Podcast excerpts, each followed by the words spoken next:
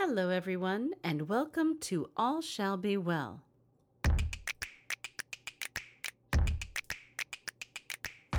I'm Ann Boyd, host of All Shall Be Well, a podcast by InterVarsity's Women in the Academy and Professions. We're here to support women in their God given callings into the university and beyond. So, if you're a graduate student or a faculty member, an administrator or a student in professional school, a scholar in between jobs, or simply a person who supports women in the academic world, then this podcast is for you. Let me invite you into a conversation with Christina Edmondson, educator and author of Faithful Anti Racism Moving Past Talk to Systemic Change. I loved reading this book, and I think it is exactly the kind of handbook that is needed to help our world and the church move forward in matters of race. In our conversation, Christina and I explore the very practical ideas in faithful anti racism, and we look at the work of fighting racism through the lens of life in the academic and professional realms specifically. The book is full of concepts that are both very actionable and very profound. And Christina and her co author, Chad Brennan, lead the readers by the hand through logical and data based explanations, and then into a space that feels really safe for self examination and honest reflection. In talking with Christina, I began to get a taste of the way her spiritual wisdom and maturity paved the way for her and Chad to write this very rich and powerful book. I think you'll love reading it, and I think you'll love this conversation too. So let me tell you a little bit more about her. Christina Edmondson is a higher education instructor, organizational consultant, and co host of the Truth's Table podcast. She is the co author of Faithful Anti Racism and has served in a variety of roles in higher education, including as the Dean for Intercultural Student Development at Calvin University. She is also a certified cultural intelligence facilitator, public speaker, mental health therapist, and a consultant in the areas of ethics, equity, and Christian leadership development. Christina holds a PhD in counseling psychology from Tennessee State University, an MS degree in family therapy from the University of Rochester, and a bachelor's degree in sociology from Hampton University. Her writing has been seen and referenced in a variety of outlets, including Essence.com, YourBlackWorld.com, and Gospel Today magazine. If you're listening in real time, we have a special offer for you from InterVarsity Press a code for 30% off of Faithful Anti Racism when you buy it at ivpress.com by May 31st, 2022. Just use the code WELL22, W E L L 22. So let's dive right in. We're so glad you're here with us. I want to talk about your book, Faithful Anti Racism. And I'm especially eager to talk about it in the context of academic life. But first, I'd like to begin by asking you to tell us a little bit about your story, your own personal history, and your academic work, and how it led you to this moment of co authoring Faithful Anti Racism. Sure. Yeah. So I typically start uh, kind of how I how I grew up, and to some some extent, I mean, I grew up in the city of Baltimore. My parents were active in their local church. Um, it was a historic, uh, uh, predominantly Black Baptist church, um, and the probably the most influential uh, pastoral figure of, of my life uh, was um, my late pastor, Pastor Harold Carter, um, who was discipled and mentored in terms of faith development, but also faith and um, activism, the, the, the, ways in which those are intertwined by Dr. Martin Luther King Jr. Hmm. And um, I, you know, I'm a product of an all girls school uh, as well, and had attended uh, two historically black colleges and universities uh, just through my educational career, as well as a large, predominantly white research institution. And um, yeah, yeah, in a lot of ways, uh, was always trying to put from the time that I really became a believer, uh, as as a Christian, trying to put my faith in conversation with what was happening in the world, what's happening in society, um, and particularly as it relates to race and, and race relations and oppression um, and bigotry. And so in undergrad, I studied sociology eventually. I, start, I started off as a pre med major. I always tell uh, undergraduate students, like, well, I, I, I was convinced I was going to be a medical doctor, and certainly my parents were too. Um, and, and I met the pre med students, and shortly afterwards, I was like, I'm probably not going to be a pre med student after right. having conversations with them. Um, and and then I moved into uh, mass media journalism for a short period of time. But at this, but I was becoming more and more intrigued by the sociology courses that I was taking at the same time. And so eventually moved into uh, sociology with an emphasis in race, class, and gender. And then went on to grad school uh, for two additional uh, degrees, one in family systems, Masters of Science, and then the other a PhD in counseling psych. And so I've just always enjoyed people and uh, groups of people and cultures and places and the way that they're interconnected and how they uh, react to each other and inform and shape each other. And so that's kind of like the, the my kind of thinking world, so to speak. And obviously putting that in conversation with my faith. I, I, I don't think that um, some kind of way I got the message probably very early in the way that I was discipled within my uh, local church community that our, our faith, our convictions should not be truncated, that they were not add ons, but instead they were a lens.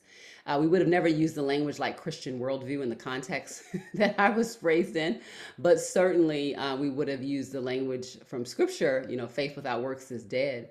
Mm-hmm. Um, and that the rebirth and being um, uh, born again because of Christ is, produces uh, a certain type of awareness and activism and kind of a embodied love that is also necessarily political.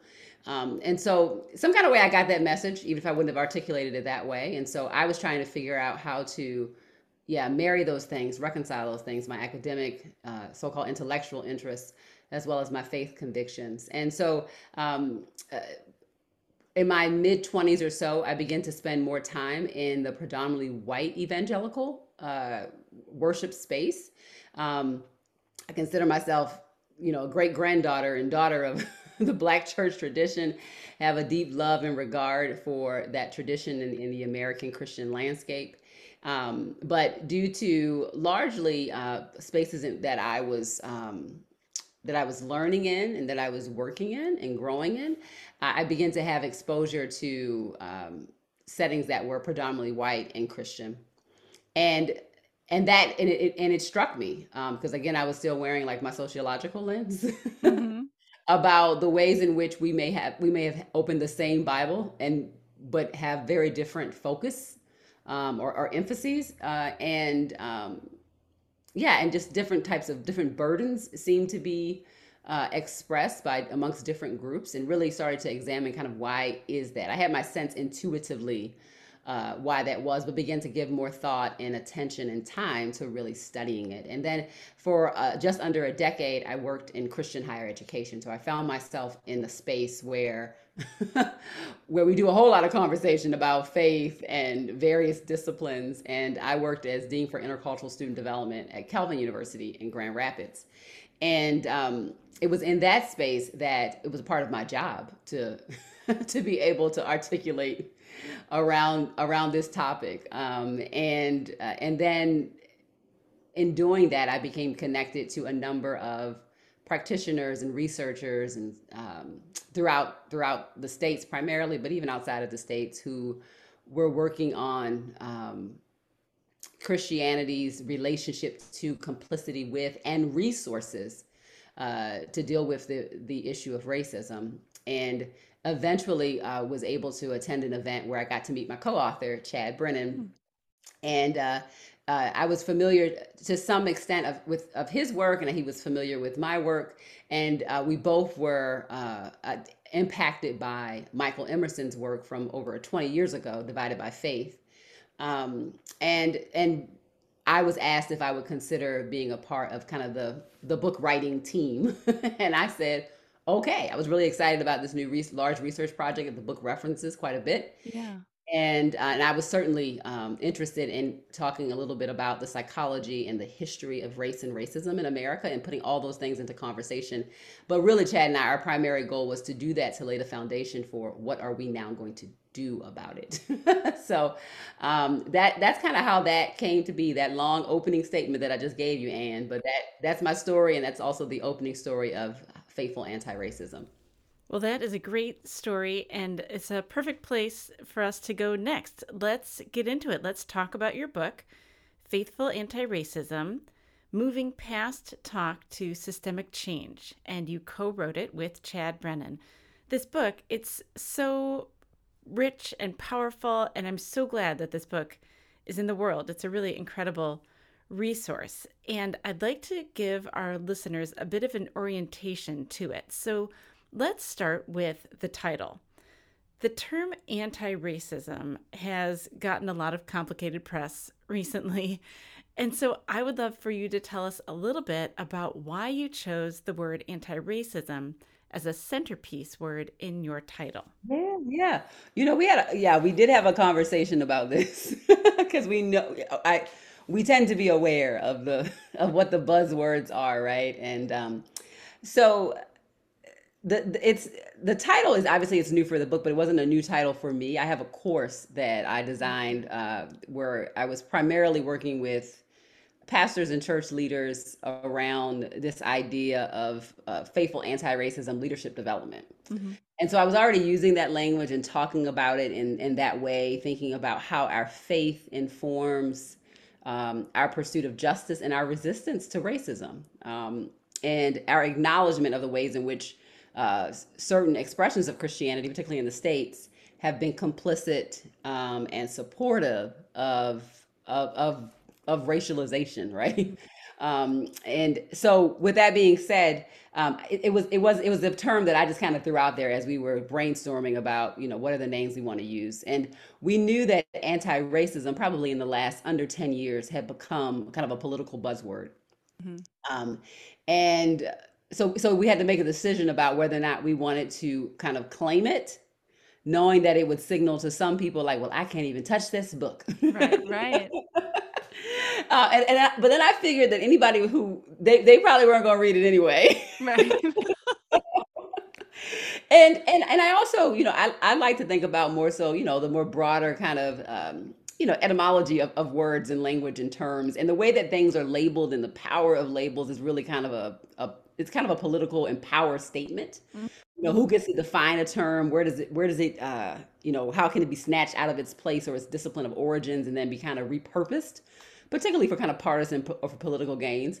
And so, in some ways, I think I I was a bit annoyed by that, and I was like, I anti-racism works. I think faithful anti-racism works, and and in many ways, I'm not giving a nod necessarily to the last five, ten years of maybe a historian like Ibram Kendi. I'm actually giving a nod to um, the abolitionists of mm. the early 1800s who were very much anti-racist, yeah. and the that they were abolitionists and and race in and of itself was on the agenda of the oppression and enslavement of people and so, at its very, very earliest roots, when we think about the concept, even from 1600s and up, we're, we're thinking about the people who, as inspired by their faith, thought about resisting that, that mm-hmm. injustice. Mm-hmm. Right.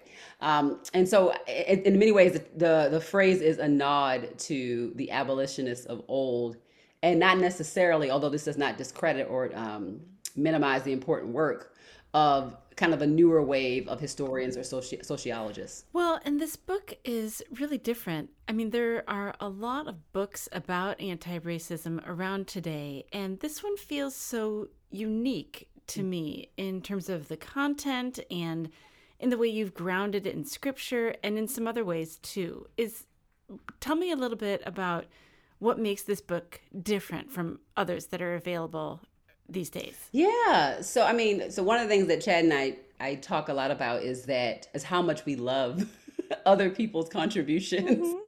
Not just in the last 25 years, but I mean like the last 250 years. Right. um, and and there have just been so many wonderful and powerful and profound things that have been written throughout history and, and at present moment. If you get the book, you'll notice that we we really have a good time like giving these shout outs to to different uh, theorists and sociologists and, and practitioners and organizers. And so, um, because I, I, really do feel like it's, it's, it's kind of a group, a club that needs a lot of encouragement and the work is really important. Um, mm-hmm. And we didn't feel like we were at a loss amplifying other people's work, saying like, okay, but if you've read this page and you thought it was good, you really should read Jemar Tisby's book, or yeah. you read Mark Charles Charles's book. mm-hmm. like you need to, you know, or and as a matter of fact, you really need to go and read the entire body of work by Frederick Douglass.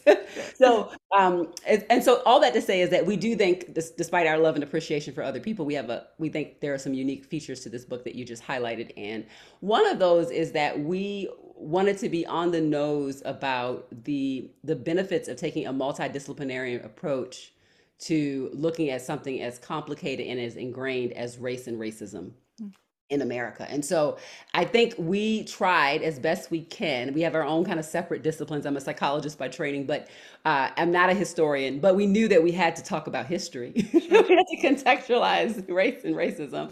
Um, and and so and uh, you know we have Chad's work as a you know statistician and kind of quantitative and also qualitative researcher. And I have a little bit of a qualitative research background as well.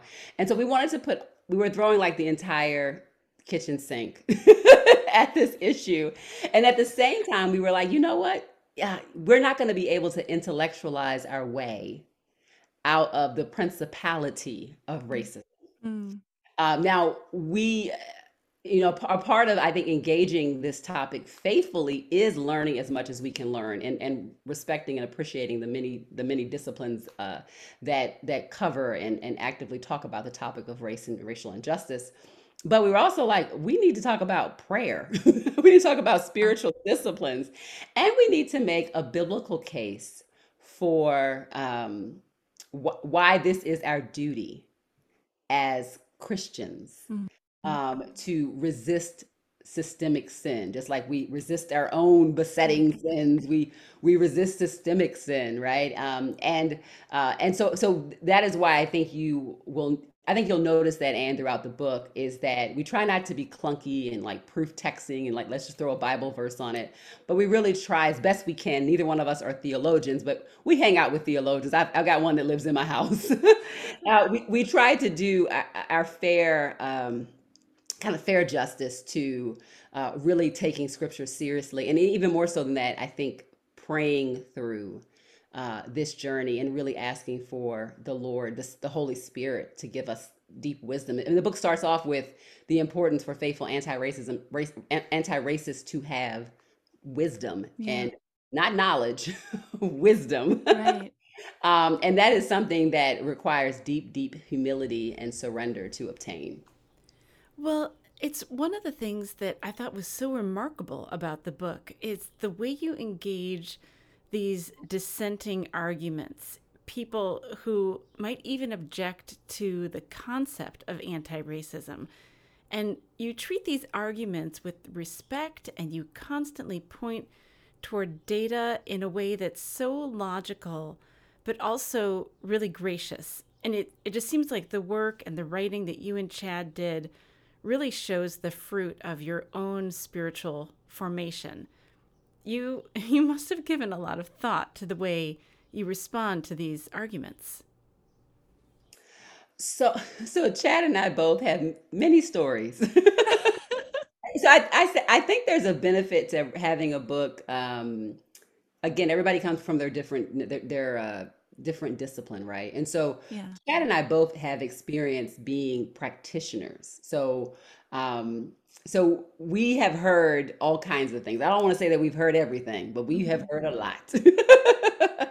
um, and I, I, and and because of that, I felt like we have a, a bit of a an advantage, so to speak, in thinking about the uh, trajectory of thinking uh, uh and, and mm-hmm. suppositions that are at work with some of the objections and questions that are raised over years of of being in spaces working through this topic with people and um and so I, so I think we were able to bring that to bear in the book. The other thing I will say is is that snarkiness is a, a defense mechanism.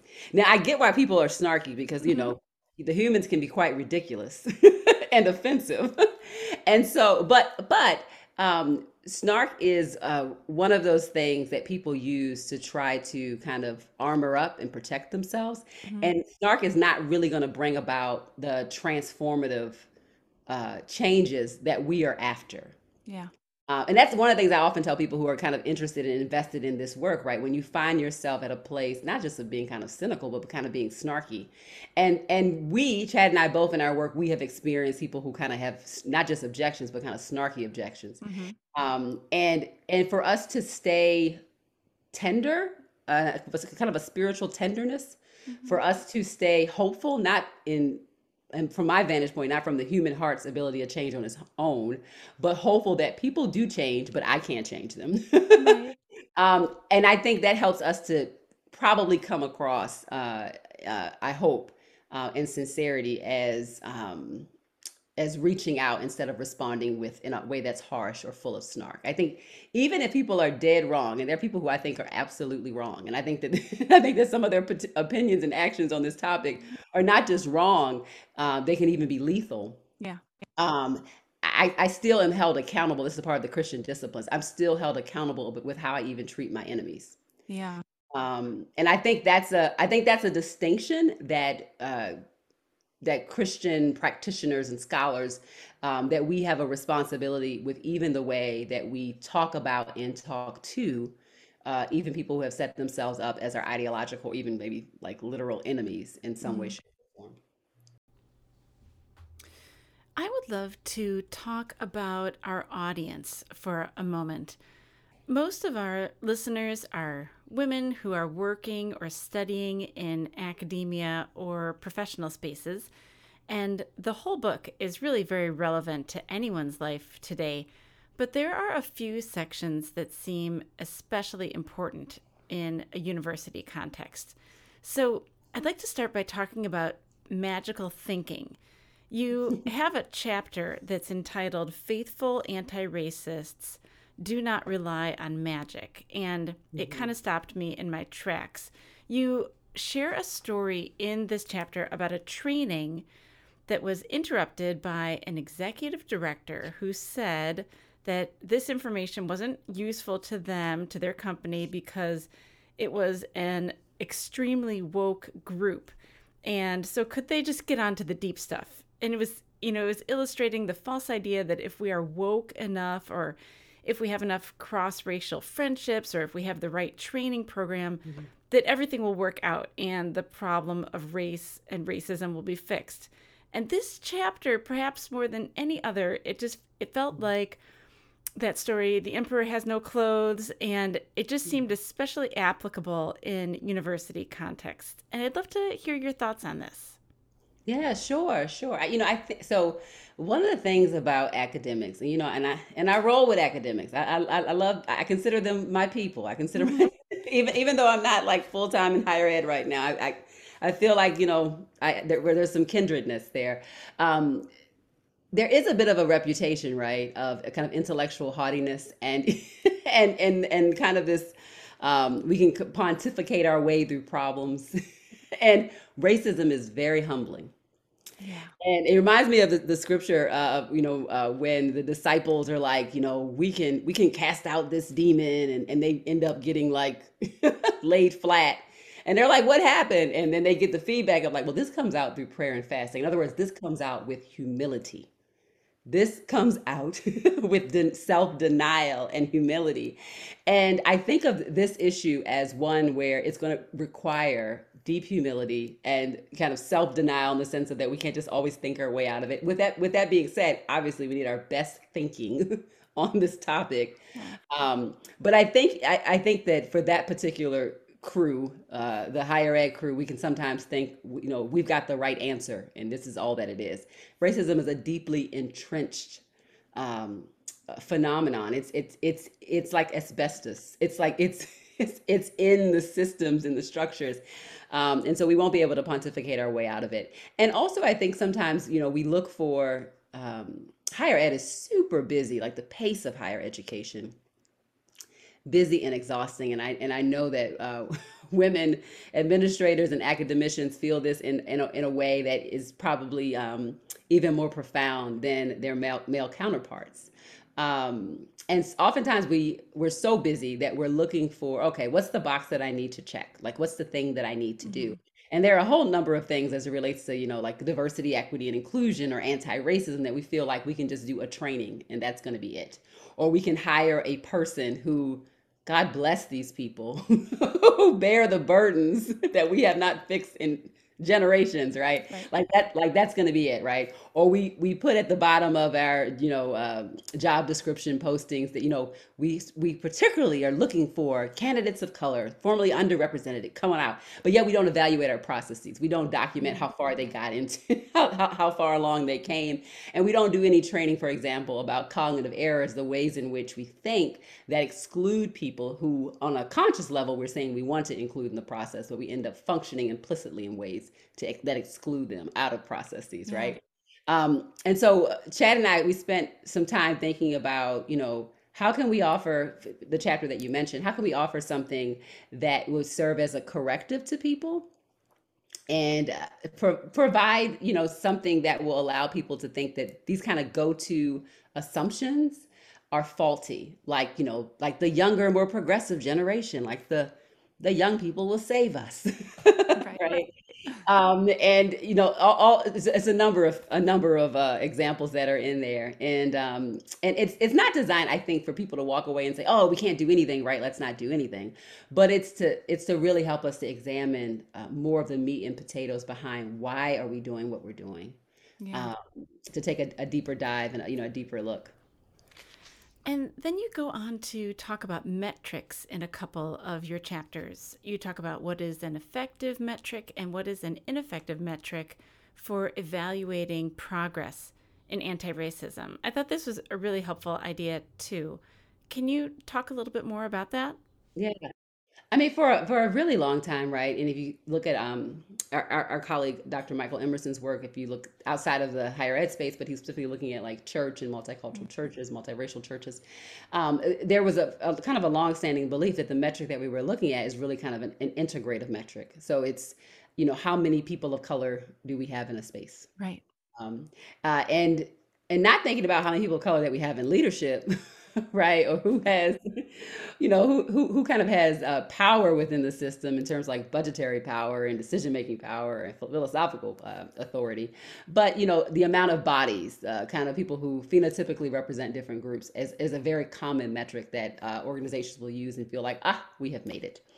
Um, and then and even if we have people, the numbers are where there's greater uh, racial diversity, um, but not drilling down further about people's level of workplace satisfaction, sense of belonging, um, trajectory for elevation within the organization, influence and creative autonomy in the organization.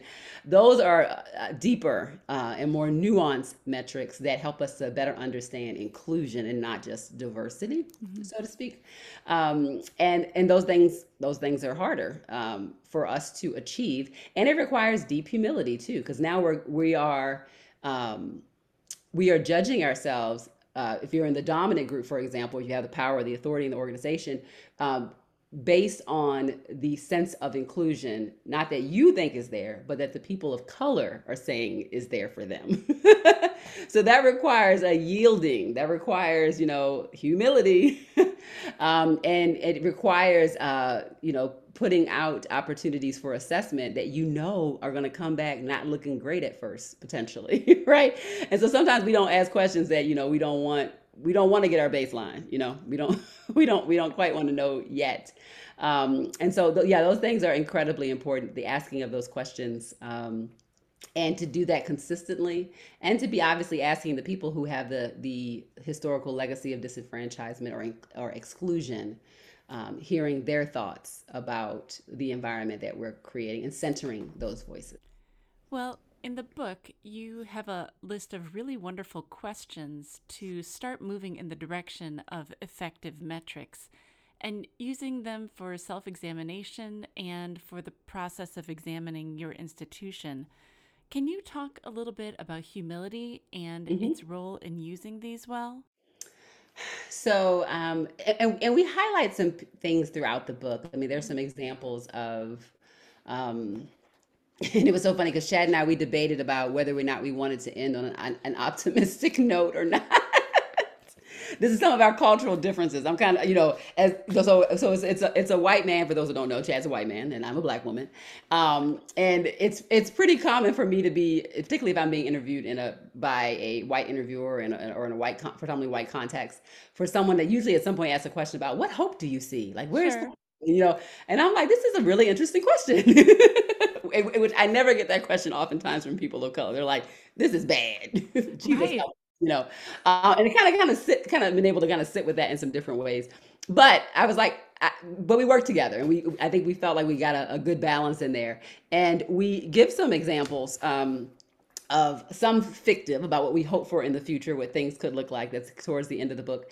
But we also throughout give some examples, uh, whether they're in the civil rights movement or whether they're uh, in the last 10 or five years, uh, the ways in which organizations have responded to issues of injustice in really mm-hmm. intentional ways. And I think about humility and like the, the posture, I think oftentimes we're thinking about a feeling that we might have. And. I don't mm-hmm. know if that is ultimately God discerns the heart. So I can't really get, you know, I'm always like, let's just not wait until we feel right about this. In the meantime, we we do the behaviors, we do justice, we posture ourselves low. Um, and by that, I mean we acknowledge kind of our limitations and we bring people in who can see things that we cannot see. Mm. Um, and then we hold ourselves accountable, right? Not just internally, but ex- by, but to external organizations. Uh, it is incredibly difficult for people to hold themselves accountable. It's even harder for organizations institutions to hold themselves accountable right? We have to have external bodies to do this for accreditation purposes. We you know when we're if we're a researcher you i mean you have to have peer reviewed right systems right? Because we we need to have something and someone outside of ourselves in order to uh, ensure that um, despite our well intentions or our emotional disposition to, to be sure that we are moving forward in an ethical way and in an yeah. honorable way. And I would say that's that's one of the things that when I see people do that, when I see a acknowledgement of an inability to self-assess fully and an invitation to um, for others to look in and to do that then I know that we are we have the potential to go in a, in a more healthy and a transformative direction, mm-hmm. right? And when when the door is opened uh, for an external uh, a person or institution to come in and say, "Let me let me look up and see where there's dust on things here." Um, and again, typically in higher education spaces, and I would say even more so, and uh, for Christians, like for, for Christians in higher ed spaces, but specifically for Christian higher ed, Christian higher ed, I think uh, can be uniquely insular. Mm-hmm. Um, and while all institutions, all kind of universities may feel like like they are, we are, we are the only ones. It's very easy for that to be like institutional narcissism. I would say that that Christian institutions have that plus, you know, kind of this kind of religious language on top of it, which makes it even um, more complex and difficult. yeah. um, the opposite of humble, right? Um, when you start to feel like you're special. Mm-hmm. And uh, and I would say that because of the ways in which Christianity has been complicit in racism, there's an even greater burden. And the research in the book, I think, bears this out when mm-hmm. we look at what groups hold the most, um, uh, what what groups have like the kind of the the weakest uh, understanding of of racial dynamics. I would say that predominantly white Christian institutions, more so than any others, really need external accountability. Yeah. Um, and that is one of the biggest signs to me that that they have the capacity to move in a different direction when I see um, doors open for that type of um, evaluation. Hmm. So, Christina, before we wrap up, I would love to talk mm-hmm. about a couple other projects that you have been working on. One is your podcast, Truth's Table. And you also have another new book that just came out entitled Truth's Table Black Women's Musings on Life, Love, and Liberation. And both the book and the podcast are in collaboration with Ekemini Uwan and Michelle Higgins. So I just recently got your book and I've been dipping into it, and it is so beautiful. It even just the cover and the design is gorgeous, and my two teenage daughters they they walk past the kitchen table and they see it sitting there and they exclaim and they're, ooh, you know, can I read that next? And I say, yes, of course. Um, and, but the content, I mean, for me, as a white woman reading your book and listening to Truth's Table, the podcast, it feels like a real privilege and a gift of being allowed to listen in to a conversation that I'm not usually a part of. And it's a real honor to be able to hear some of these stories and learn. And it seems to me, from my vantage point, from my reading and from listening, that your experience in creating these works is one of great joy. So, can you talk a little bit about the joy you have with these projects? Sure, sure. So the so the project with Faithful Anti-Racism is a book. You know, I that was able to partner with my colleague Chad Brennan, a white man who um, is you know, lar- I would describe Chad as a statistician. I'm not sure how he would actually describe himself. I need to ask him, Chad, how would you describe yourself? He, I think of him as a statistician of, of of our project together. That's what he has picked up on. Um, and then I was able to also. Um, later uh, engage this project with my my dear friends and colleagues at Truth's Table. Um, two African American women. And I remember uh, early on, Anna, I mentioned that I'm a product of an all girls school. And so, I mean, I take collaborative projects with women very seriously. and, um, and, and again, I certainly love working with Chad as well, but I, I love the kind of the synergy of working with um, my, my three dear uh, female friends um, and kind of thinking about and praying through what we wanted to share. And we've done that in terms of um, verbally via via the you know, audibly through the podcast for a few years now. Um, and we've had people ask us to to write something a bit larger, and we eventually did that in, in the form of this book. And so it wasn't it for the most part it was an enlivening project, the opportunity to create together. I mean, we did this in the midst of COVID, wow. so which made everything harder. Sure. like mentally, like my brain is like it, it's still, you know, I'm one of those long term COVID like brain fog people. So um so that was humbling. Um, but but uh, despite the fact that it was going to be a steeper uh, hill to climb, um, cognitively to kind of create these written projects. Mm-hmm. I've just enjoyed being able to bring them to, to bear with really great people. Um, and, I, and I'm hopeful that, you know, the whole hope of that particular project, Truth Table, Black Women's Musings on Life, Love, and Liberation, really was to, um, you know, reclaim a space for mm-hmm. creativity and joy and laughter and lament, all the all the feelings. And and I and as you read it, and I hope you get a sense of the of all the feelings are there yeah. as well as music references right yeah um so so it so i think we we wanted to claim for ourselves a space to be fully human right and to put that on page and really my hope in kind of uh, singling out that word musings i was pretty committed to it was that um i didn't want it to be black women's answers on life love and mm-hmm. liberation uh, or declarations. I wanted to be musings because mm-hmm. we're all journeying and thinking together. Um, and so the burden of perfection or solving all the social and political problems, kind of the superwoman trope, in some ways, I wanted to attempt to put it aside and think about the beauty of kind of poetic musing, which is mm-hmm. what we hope to do. And really also for that to be contagious as well, for other people to then be inspired to sit with their own musings. I think this is particularly important for women academics who, um, I don't know the data. I would probably say there's a lot of perfectionism. Sure. right. And but but to also embrace this idea, this space, and there's blank pages at the end of this book, right?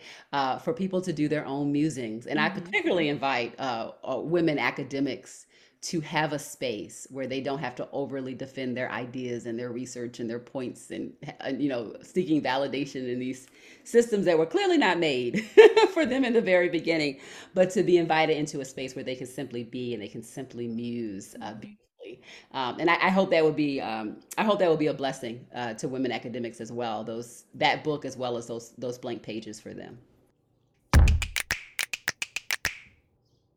The more I learn about the work of fighting racism, the more conscious I am of our deep need for spiritual disciplines and for community to draw us into humility and repentance. It's heavy work, but it's so important, and I'm so grateful for Christina and the book Faithful Anti Racism and this contribution to the resources our culture needs for transformation. So I hope you consider buying a copy. Remember, you can get 30% off at ivpress.com if you buy the book before May 31st, 2022, using the code WELL22, W E L L 22.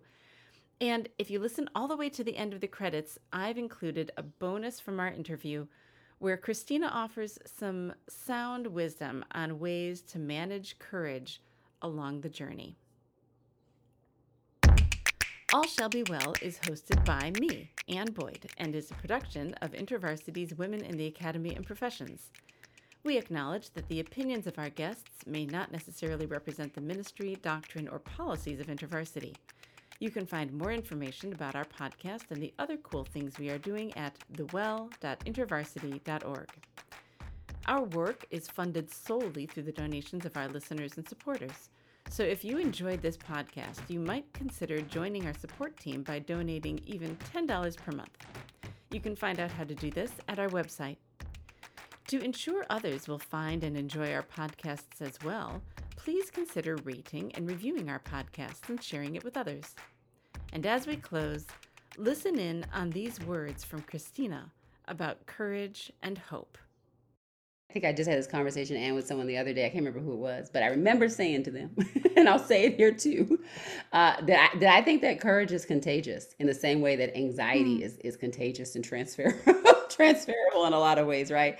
I would hope that courage mm. can function in the same way as anxiety does, right? And that um, and so this this is definitely a communal project. Uh, the work of anti-racism mm. is a communal project. we cannot go it alone, and we don't necessarily have to be committed to it um, in the same way all the time. Like one of the things that I'm starting to notice, particularly amongst like Gen Z, uh, millennial who have who found themselves over the last decade or so, particularly t- particularly in response to uh, the deaths, the police uh, shootings, killing deaths of unarmed black men and black women that made national news, kind of stepping forward into like the space of anti-racism, yeah. and now being a bit burnt out or kind of wanting to do something different, which is a beautiful thing. Go for it, pivot, pivot, pivot. I'd say um, is that this is the, this is the kind of work that I think it has seasons. I mean, and it, it looks different. I think we are always called to do justice in a comprehensive way. There are so many things that are broken. so we have many opportunities to do justice because there's so many things that are broken. Um, uh, but what it looks like from one season to next, I think people have to give themselves permission to uh, mm-hmm. to be to be transformed based on what maintains their witness, what maintains their health um, and again, I think you have to do this within a community of people who help to spur each other on and also who help to maintain some sense of like ethics, ethics and integrity. Uh, one of the things that I often talk about is if you know we're going to take Jesus's name, whether it's on an institution or in our church, or uh, if we say this is like a Christian worldview or whatever kind of way right. we're, we're, trying to co-opt the Lord's name, then we mm-hmm. also have to take Jesus's way the, the way of self-sacrifice the way of humility the way of rest the way of peacemaking the way of winsomeness but also the way of, of sometimes rebuke and boundaries too are part of it as well and so we have to think about um, i mean so many people throughout history love the i think the power and the authority particularly if your if your religion is the dominant uh, religion of that particular culture of attaching the religion's name to your political or mm-hmm. social agenda or message, right? It feels like it extra, extra oomph, extra power. Um, but when we do that, if we do that amiss and we don't do that and surrender uh, to the ethics and the empowerment of the spirit, then yeah. it's you know we've taken the Lord's name in vain, and and it's a good thing when right. it falls apart because we have an opportunity to repent and to repair uh, when that takes place. So again, so, so mm-hmm. to summarize, we do this in community. We borrow courage from each other. We're really mindful if we take Jesus's name, we got to take Jesus's way. And then also we pivot and uh, we have the opportunity uh, as, as image bearers to be creative.